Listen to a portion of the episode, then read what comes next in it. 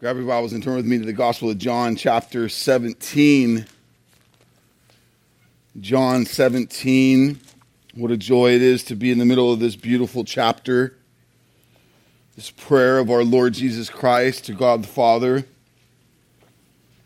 Today we will study verses 11 through 19. You have in your bulletin there a little sermon note handout. You can put pen to paper and hopefully just draw forth what God gives us today and allow it to be a place of meditation and study later in your week.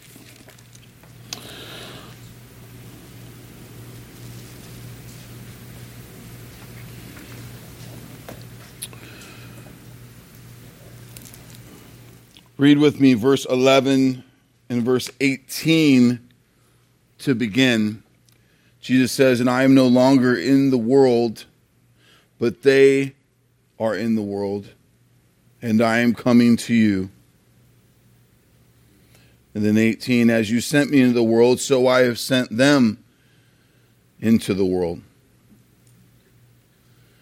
When Jesus says he's no longer in the world, his it is because his public ministry is done. He concluded his public ministry back at the end of chapter 12.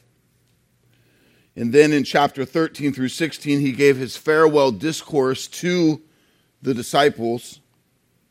And now, in the beginning of chapter 17, he's been praying to the Father, praying that the Father would bring him into glory, same glory he had from eternity past and praying for his faithful disciples. As a way of transition, he prays to the Father about the handing of the baton from himself to his faithful disciples who would now be tasked with taking the good news of Jesus' gospel into the world. Understand, Jesus is finishing his work of testimony and about to be atonement and then he will commission the church, his redeemed, to be his ambassadors, his witnesses to the world who desperately needs the good news of Jesus Christ. This is the witness or the testimony we too have been called to share. A witness is someone with truthful information or insight regarding an event. You witnessed it. A testimony is the declaration or sharing of the truthful information or insight that one has regarding an event. Our Christian proclamation and testimony is of an event so famous it's been given a name the gospel. The word gospel comes from the Greek word evangelion.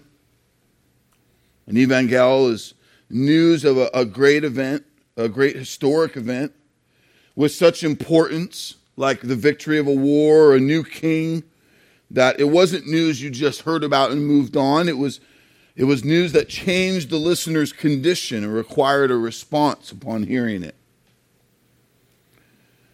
The Christian gospel is known as the good news, the good news. For there is no greater event in history than the death of God the Son in the place of undeserving sinners to bring about new life in Him by which only He can provide. So, evangelism is built on that word, evangel. It's the sharing or the proclaiming of the evangel, the good news of Jesus Christ. The Bible says that what we have it is what we have seen and heard and what it is is so life-changing that we're literally compelled to share it. Acts 4 20. For we cannot but speak of what we have seen and heard.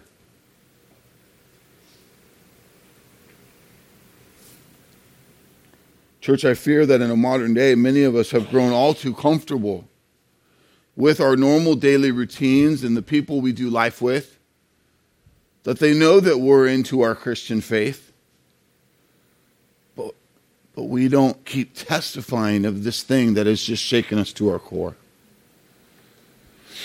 May we never be done, never slow to testify of what Jesus has done. Be bold, not ashamed, not fearful for man's response, but joyful to share that we too were once unsatisfied and dead in sin, just like they are. Powerless to change ourselves, to free ourselves. But Christ, who is God's one and only Son, died on, on our behalf and gave us his righteousness. He conquered the grave as the Father raised him from the dead and returned him to the throne to reign forever, giving us assurance that we too will join him in eternal life with God, that we will not be abandoned, for Christ intercedes for us now, today, faithfully. And that we too are now a child of God, every day being sanctified by the power of the Holy Spirit to live a life that honors God and gets to share this life changing good news with others.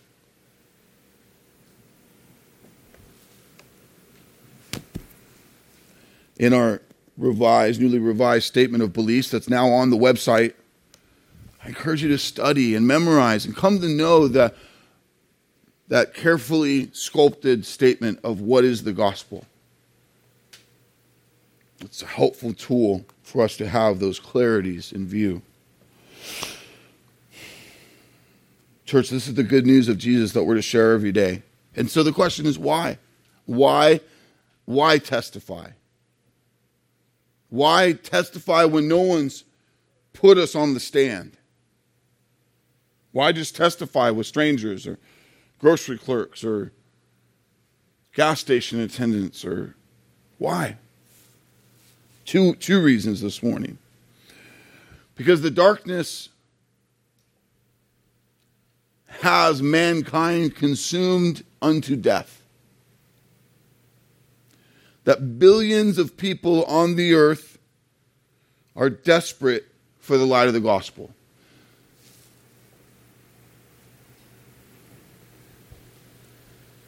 That you'd be affected by that reality. You were probably stirred or troubled at the reality of the global events that have happened as of the last weeks Two very devastating earthquakes in Mexico, two very devastating hurricanes in the southern United States, eastern United States. Many lives lost, towns leveled.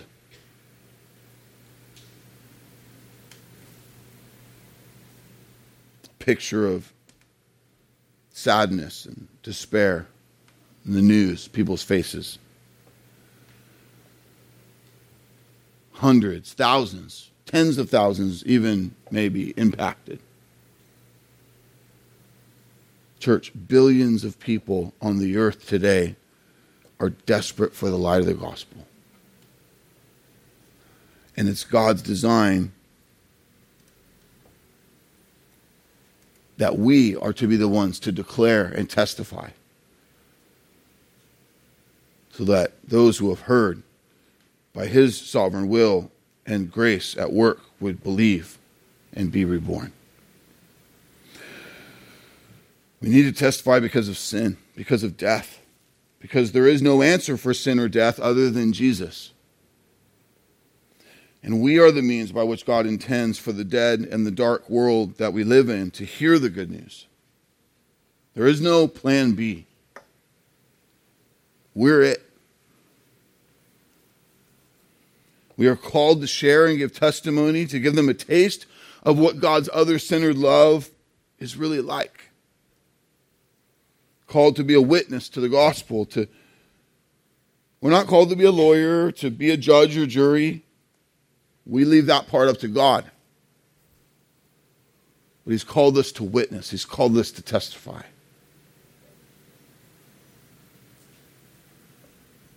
If the Holy Spirit lives in you, then you have a witness to share, a testimony to give.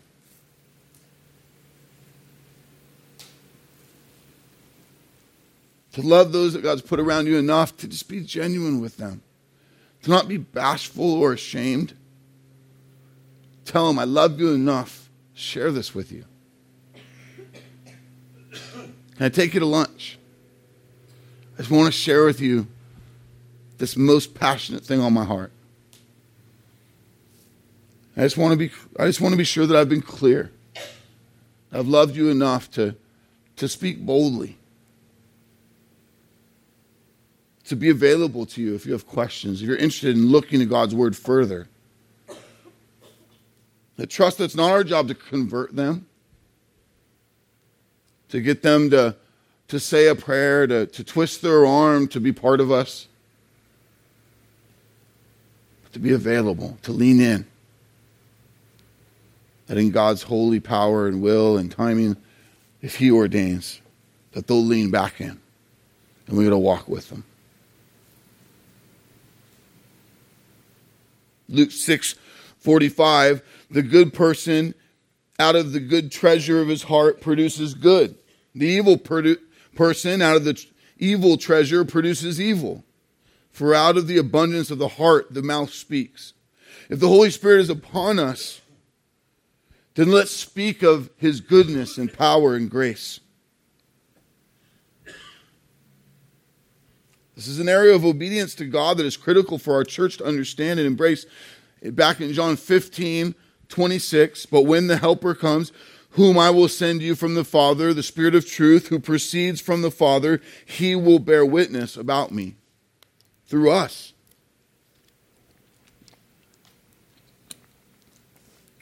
So it is clear that in saving the church, God has chosen to not take us home to be with him yet.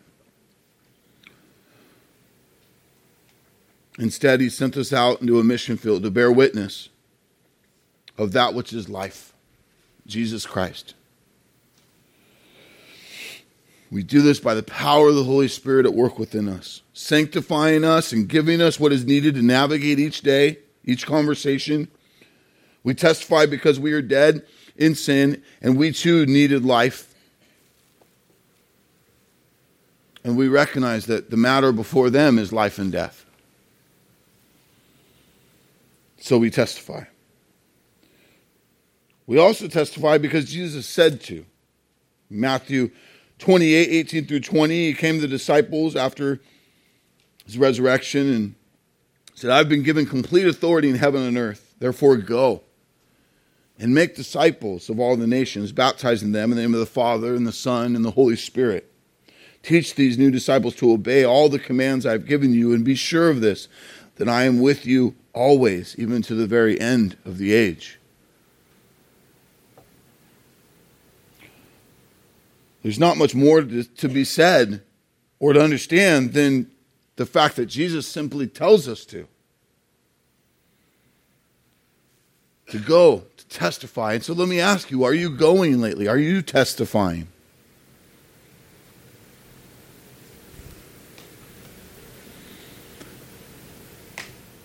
John 17, 11. And I am no longer in the world but they are in the world. And I am coming to you, Jesus says to the Father.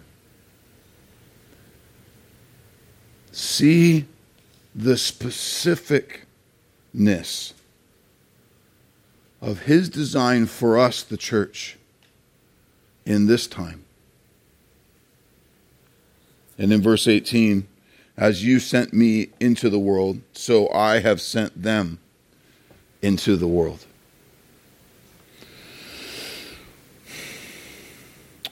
look at part two of this morning's sermon, the unity of God's people, as we look at the second part of verse 11. Jesus says, Holy Father, keep them in your name, which you have given me, that they may be one, even as we are one. Church, we need not attain any standing before God, for Christ has given it to us.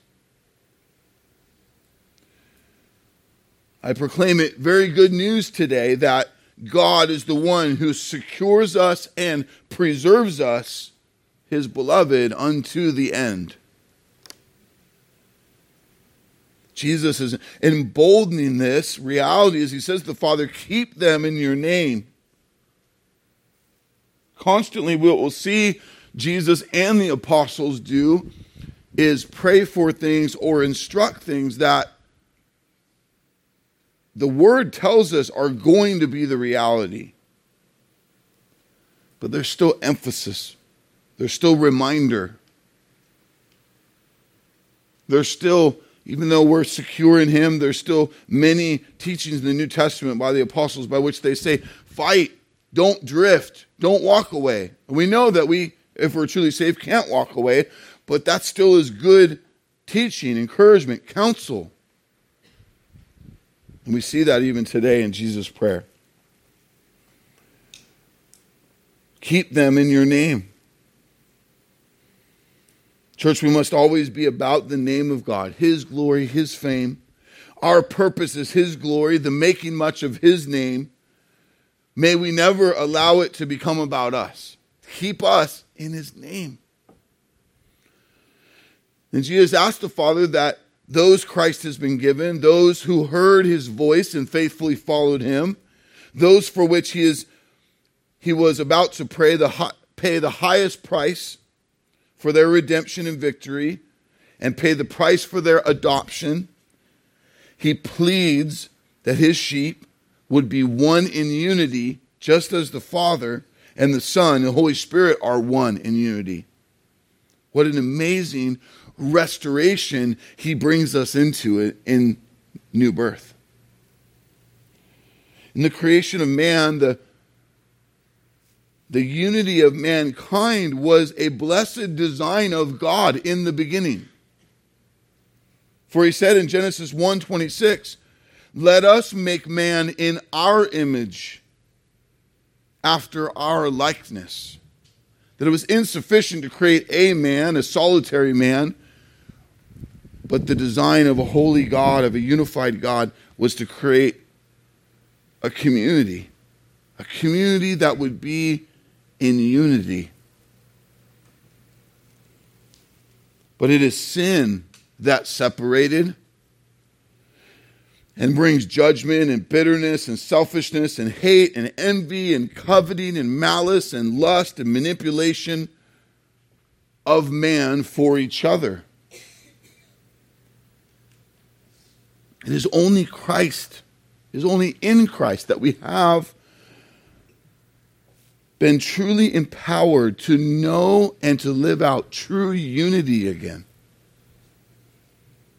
Gospel driven, God honoring, patient, humble, loving unity. We cannot and will not know this kind of unity without Christ in us. Without Christ in you, you're still an observer. You might be among it, you might be experiencing the blessed overflow of it. But to be in it, you must know Him. Because without Him, you still are ruled by your own lordship, your own selfish desire for self.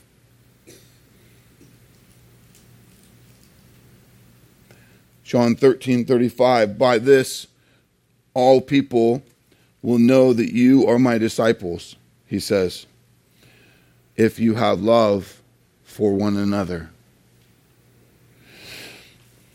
We will dig into this more in the coming weeks as Jesus really makes our unity a huge focus of what we are to do until he comes again. We're going to see that in the latter parts of this prayer.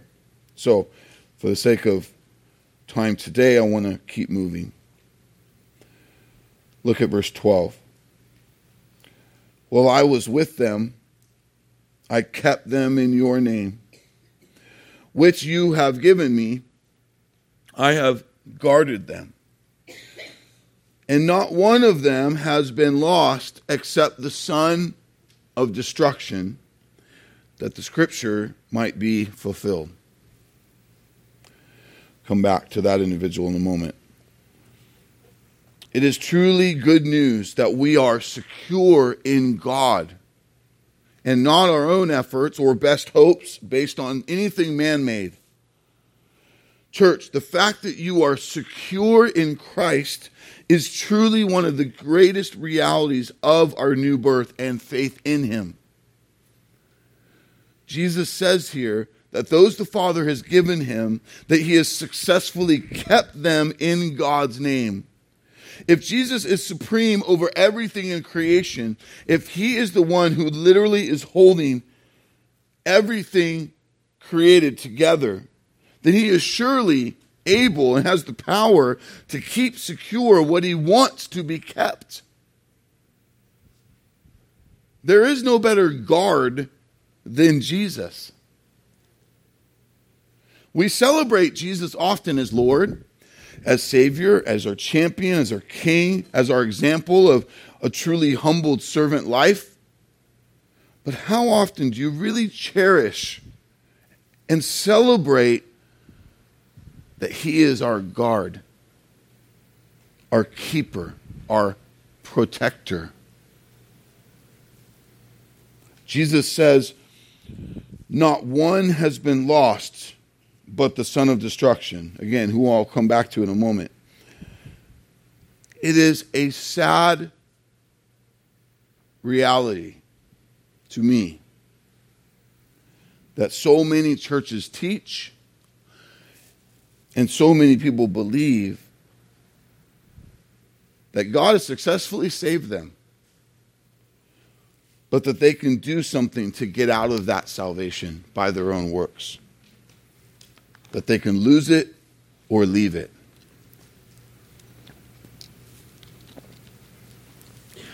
This is simply not what the scriptures teach us. To believe this is simply ignoring the teaching of Christ and his holy word and is to think little of God and his ability to keep those he desires to save.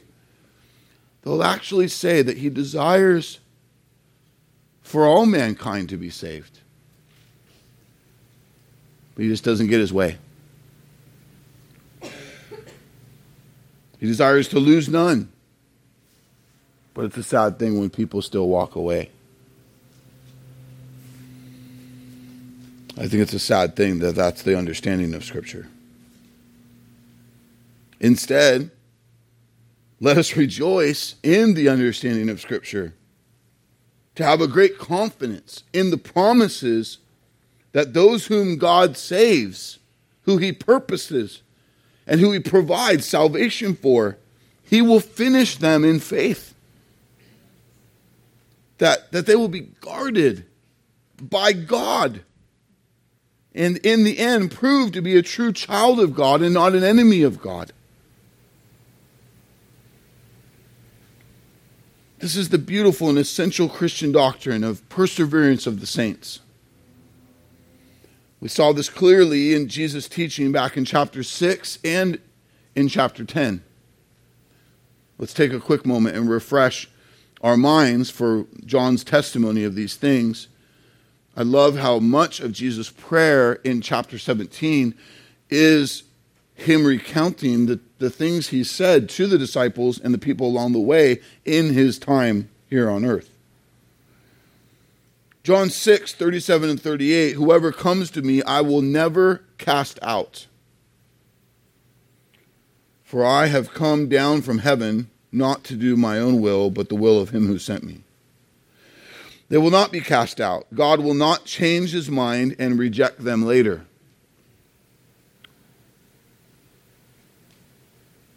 The saved did nothing to gain their love and acceptance of God, so they can do nothing to lose it. That means if truly saved, and I say truly saved because as we've seen much in the Gospel of John, as we see much throughout the scriptures, that sadly there are many who think they're saved, who go about the practices and the routines of religion, but have not truly submitted their lives to Christ as Lord and Savior, died to themselves and seen the evidence of true fruit and repentance, ongoing sanctification. And so, just because someone says they're saved doesn't mean that we apply this endurance to the end to them. There, there's fruit to be bore, there's ongoing repentance to continue. The, the signs of the truly saved will bear themselves in their lives.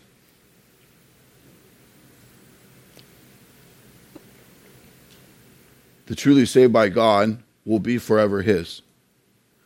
Forever secure in His power. Look at verse 39 of chapter 6. And this will and this is the will of him who sent me, that I shall lose nothing of all that he has given me, but raise it up on the last day. Church, we cannot be lost. Every one of his sheep are precious in his sight. Not only are we precious, but we will stand with him in victory. He will raise us up on the last day. Amen? Look at verse 40 of John 6. For this is the will of my Father, that everyone who looks on the Son and believes in him shall have eternal life, and I will raise him up on the last day. Eternal life means no eternal death and destruction. Church, we need to not see our security as like divine walls of protection that surround a heavenly city. If that's the way you think about your eternal security, you have an insufficient view of it. It is far bigger and better than the best walls. It is active. Your security of your salvation is always present and at work by the power of God.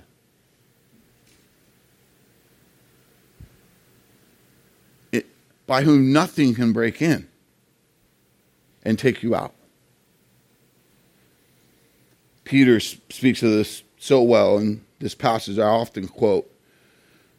Privileged to preach it a few years back. 1 Peter 1 3 through 5. Blessed be the God and Father of our Lord Jesus Christ. According to his great mercy, he has caused us to be born again to a living hope, not a fleeting hope, not a sketchy hope, not a maybe hope, a living hope through the resurrection of Jesus Christ from the dead to an inheritance that is imperishable, undefiled, and unfading, kept in heaven for you. So that's where maybe you're picturing some walls, some really sweet walls. Don't stop reading there. Read verse 5. Who by God's power are being guarded through faith for salvation ready to be revealed in the last time. Our inheritance is secure. Not because God has the most advanced security system that He's installed.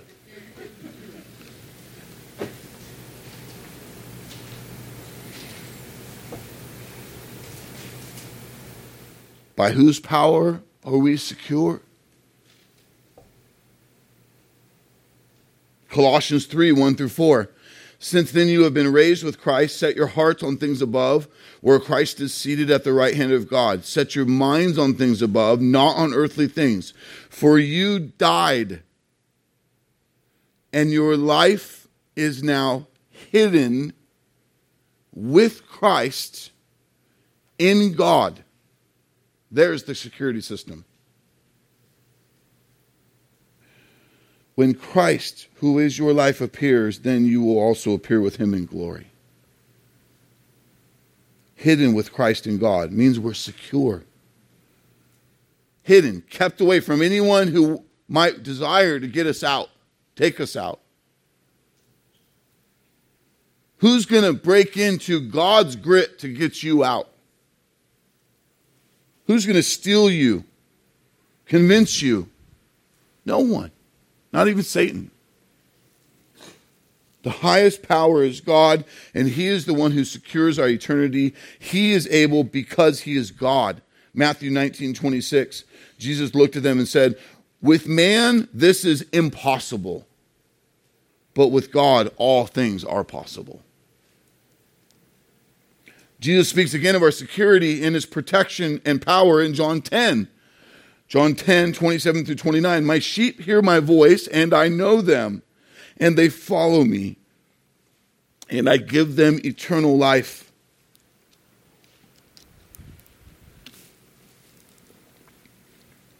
And they shall never perish. Neither shall anyone snatch them out of my hand. My Father, who has given them to me, is greater than all, and no one is able to snatch them out of my Father's hand. Amen? Come on. Just see it again and again and again. And let's rejoice in it. This is good news because although we are in exile in this time, foreigners and strangers in this land, He is actively guarding us. Not just in, in heaven, not just later, but now, in our exile, we are being guarded. Our security is in God's infallible commitment to fulfill the conditions of our eternal standing with Him. By grace, He caused us to be born again. By creating our faith, and by grace, He protects us on the way to heaven by preserving our faith. Jesus has and will guard His chosen and redeemed ones to the end. Jesus speaks of this in this context of saying we were once in the world, but now we're not. We're not of the world. We're members of his kingdom now, exiles and strangers in this land. Guarded. Look again at verse 12. I have guarded them, and not one of them has been lost except the son of destruction, that the scriptures might be fulfilled. Jesus is speaking here of Judas, whom God foreordained would walk with Christ but never be of Christ. proved to be an enemy of Christ. Church, hear me clearly this morning. Proximity to the gospel does not mean that you are saved by the gospel.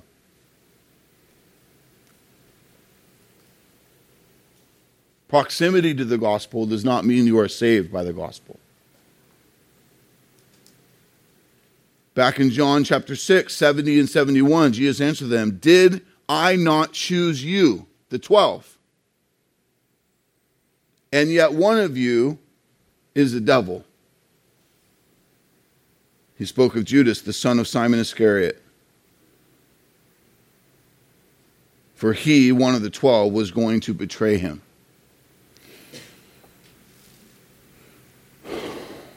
Jesus ordained from eternity past that 11 would be saved and endured, and one would reject him and betray him. Judas proved to be a false disciple, the most famous false disciple.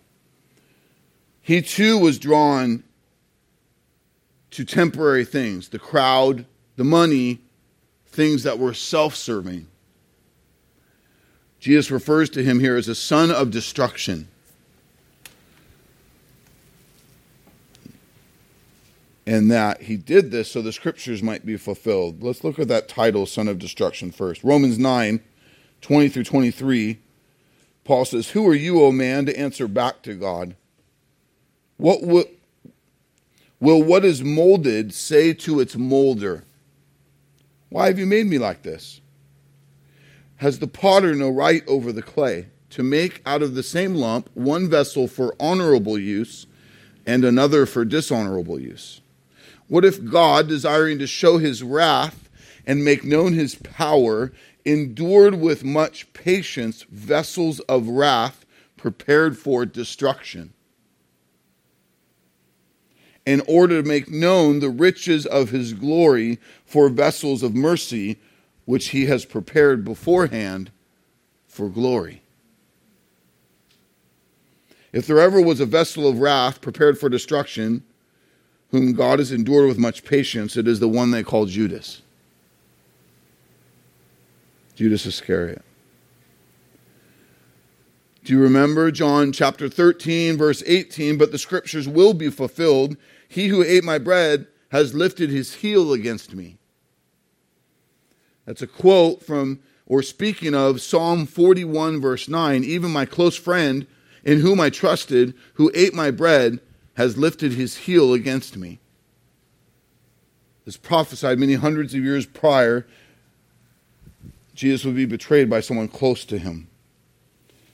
God was not surprised by this. This was God's plan from the beginning. Judas was a vessel of wrath, a son of destruction.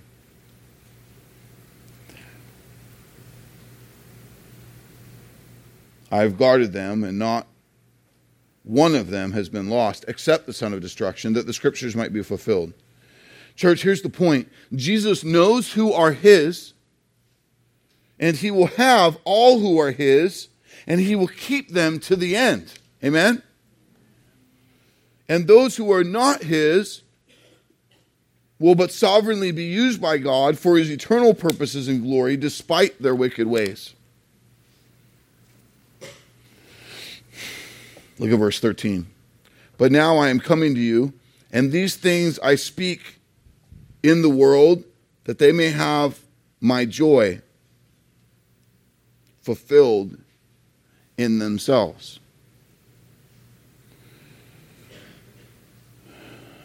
Jesus again saying to the Father, I'm coming to you. But I've spoken these things in the world that their joy may be fulfilled. That they would have my joy, he says. Jesus clearly promises the disciples in chapter 16 that their sorrow would turn into joy. Do you remember that? And that no one would take their joy from them, he promised them. He also promised that Christ, in Christ, their joy would be full. Oh, how I pray that you are growing in your understanding of what it means to be in Christ in such a way that you're no longer measuring how good your life is by your temporary circumstances but you are learning to evaluate the fullness of your cup based on who you are in Christ, despite your circumstances. This is a sign of a maturing believer.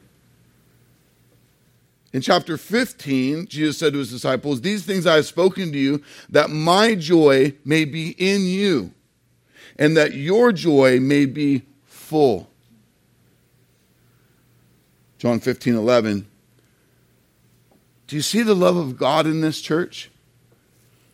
He's fighting for their joy.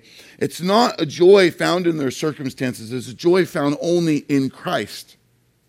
The prize of all prizes is to be in Christ, to be in the eternal love of the Father, Son, and Holy Spirit. He's saying one of the greatest blessings that is is to be in Christ and that his, his joy would be in us. To have the lasting and eternal and satisfying joy of the Lord, joy of the Lord, is the only way our joy will ever be full.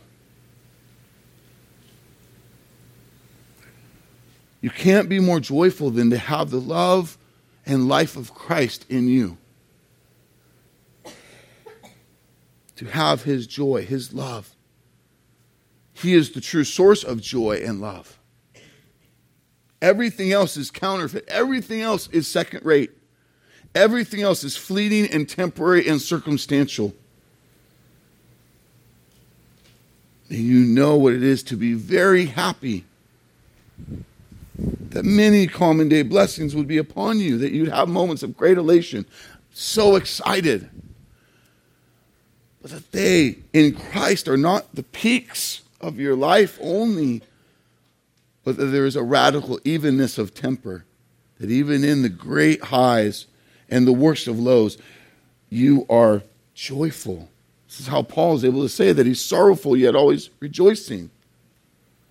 He's either cuckoo, right? Or he has something so precious. Jesus praying for it right here to the Father for us, for his people.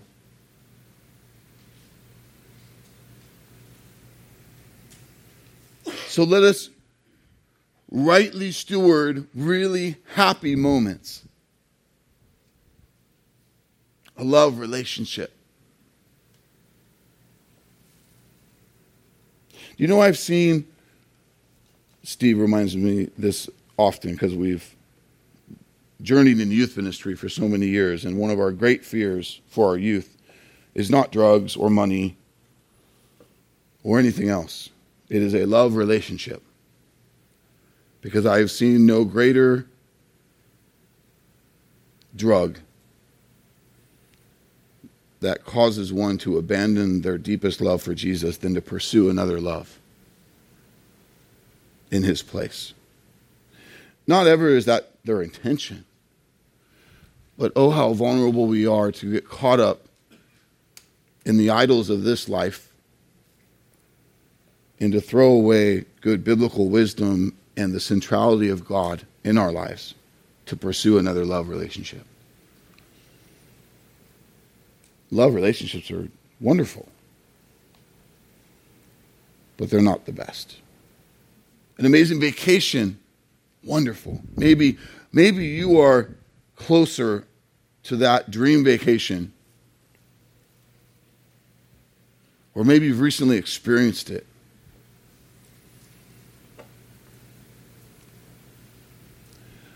Maybe that high for you, that, that happiness is when you're getting to walk down a sunset filled beach or feel the crisp, cool air of a mountain breeze on your skin. Maybe for some of you, your, your, hot, your, your best highs in this life have been over a drug or an intimate encounter.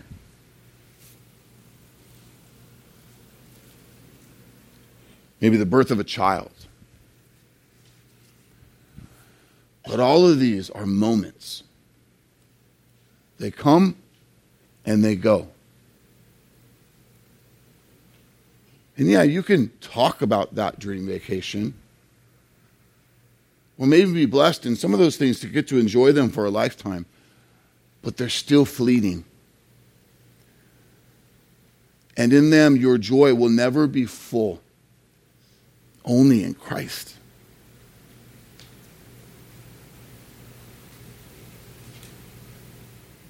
Only God is eternal.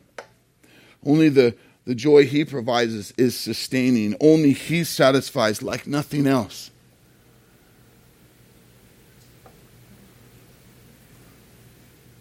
King David said it so well in speaking of the Lord in Psalm 16:11, "Will you make known to me the path of life? In your presence is the fullness of joy. In your right hand are pleasures forevermore.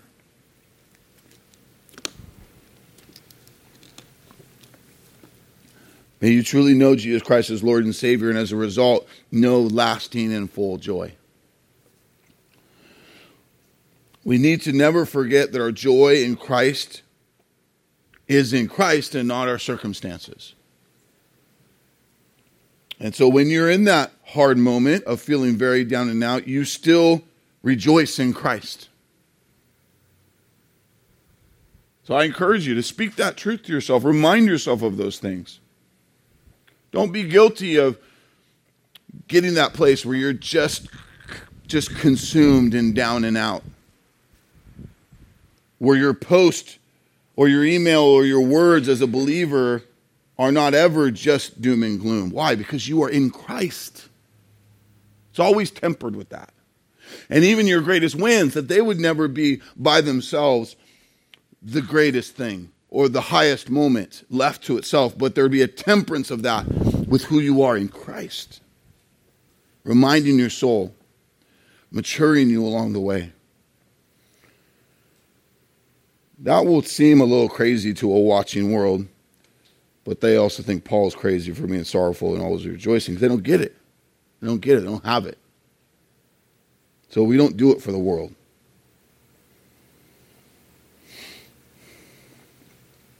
Look at verse 14. I have given them your word, and your word and the world, let me start over. I've given them your word, and the world has hated them because they are not of the world, just as I have are not of the world. Church, the word of God is truth. It is the absolute standard by which the world falls short in every way outside of Christ. Christ is not of the world or its ways. He created the world and then came to it in flesh, but he's not of it and those who are in Christ are also not of the world. Jesus said in John 15, 19, if you were of the world, the world would love you as its own. But because you are not of the world, but I chose you out of the world, therefore the world hates you. And as I said back then when I preached that text, you want to be hated by the world. That is a good identifier of where you stand to be loved by the world is a scary thing. 1 Peter 1 1, Peter refers to us as the elect exiles. He's writing to Christians who are experiencing various forms of persecution, both men and women, who stand for Jesus Christ, has made them aliens or exiles, strangers in the midst of a pagan society. The persecution and suffering that Peter refers to was not their prime was not primarily social or religious. It was primarily social and religious not legal. The hostile pagan society would slander them ridicule them discriminate against them and even inflict physical abuse on them whose lifestyles had radically changed because of their faith in Christ sounds kind of like today Christian exiles are like immigrants, foreigners, temporary residents, refugees. We do not belong any longer to this world. Hebrews 13, 14. For here we have no lasting city. We seek the city that is to come. We're not of the world because we are now with and in Christ, citizens of his eternal kingdom and exile residents of this world's temporal kingdom. This is not our home, church. And because we're aliens here, because we're exiles in a foreign land, we will experience trouble, persecution, and suffering.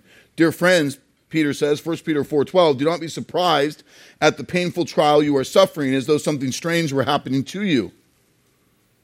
Instead, we hold on to the truth that Paul says in Romans 8:18, the sufferings of this present time are not worth comparing to the glory that is to be revealed to us. And so here in verse 16, Jesus says it again in John 17, 16. They are not of the world, just as I am not of the world.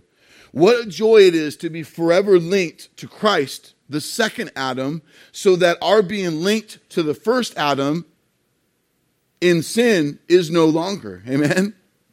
Man, we gotta we gotta rejoice in that. Paul says later in 1 Corinthians 15, all who are in the first Adam die but all who are in Christ shall live. So we're not of this world. We're still in the world.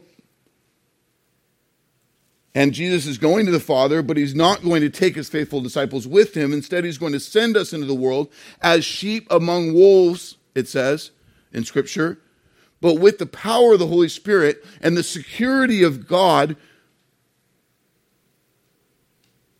and the sovereign power of Christ to save all of his sheep and bring them into his, his eternal family. We continue, we march on, we testify.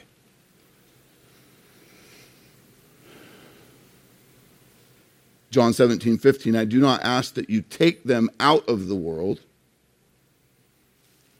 but that you keep them from the evil one. To ask that God the Father would remove his faithful disciples would be to remove the witness of the gospel that God has intended from the start for us to give in this season of world history and God's economy. So he doesn't ask us to be taken out of the world, but that we would endure all temptation and falling susceptible to the evil one. Again, he knows the evil one does not have lording power over the saved, but there still is a fight in our flesh against temptation and sin, against the lure of the evil one. So he prays that we'd be kept from him.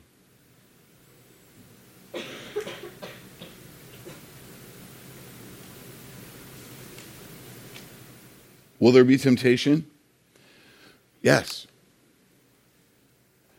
Will there be suffering? Yes. Will there be a real fight against our sin? Yes. But we have overcome the evil one in Christ, and we can resist his temptations and the temptations of our sin in Christ. Church, see that Jesus gets it. He lived among the temptations and the lies and the hatred of the world. He knows, he gets it. When you're in the middle of it, run to him. Don't ask him to take you out of the world, but to preserve you through it for his purposes and his glory. So Jesus first direct request for his faithful disciples is not to take them out of the world, but to preserve them and keep them from the evil one as they serve the king and testify the gospel and make disciples, and in doing so, launch the church that we are now a part of today. Praise God. The second request in Jesus' prayer for those faithful disciples is connected to this. Look at verse 17 through 19 as we wrap up. Sanctify them in the truth. Your word is truth. As you sent me into the world, so I have sent them into the world. And for their sake, I consecrate myself that they also may be sanctified in truth. Sanctification, church, is the process of being made more holy.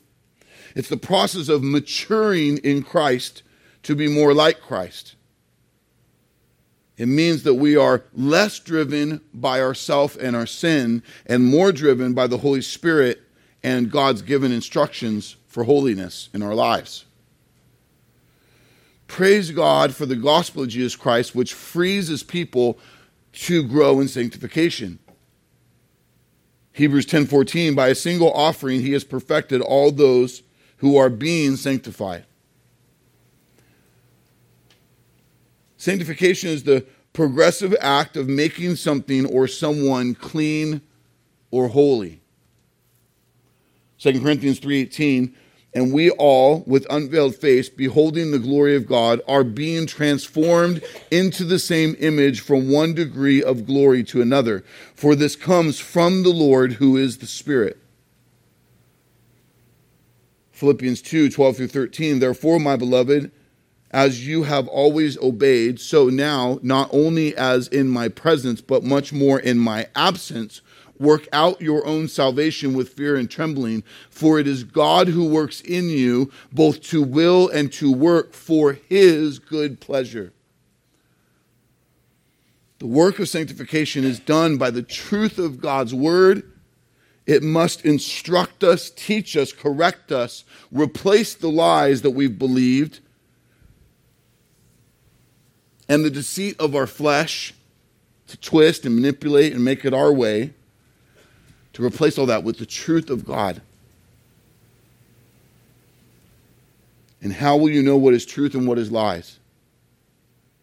How do you know what God wants and what He doesn't want? How do you know who God is and what will honor Him? The Word is truth. Jesus is truth, and His Word is truth.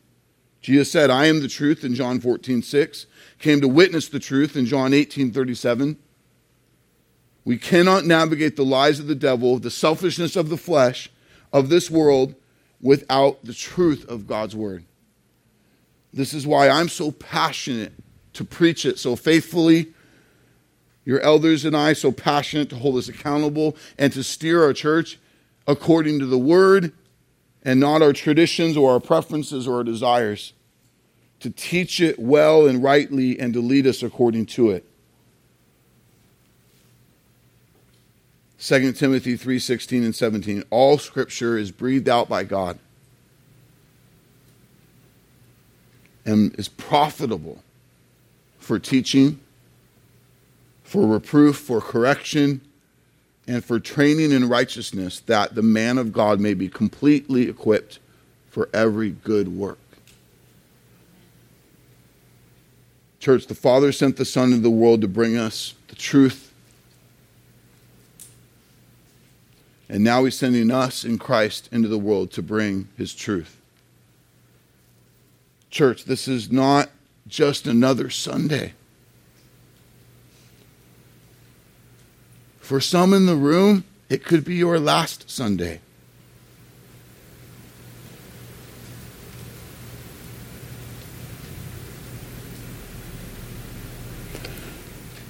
For some of you this week, the Lord has been preparing you for your most important encounter to testify of the gospel. Are you in His Word? Are you praying as you wake up every day? Because that could be the day that He's going to put before you someone who needs to hear it clearly. I pray we don't flippantly run out of this place and go about this week not ready, not bold not passionate, not joyful in Him. Let us not take lightly who we are in Christ. That in Christ our joy is full. That He's sanctifying us every day in His word of truth.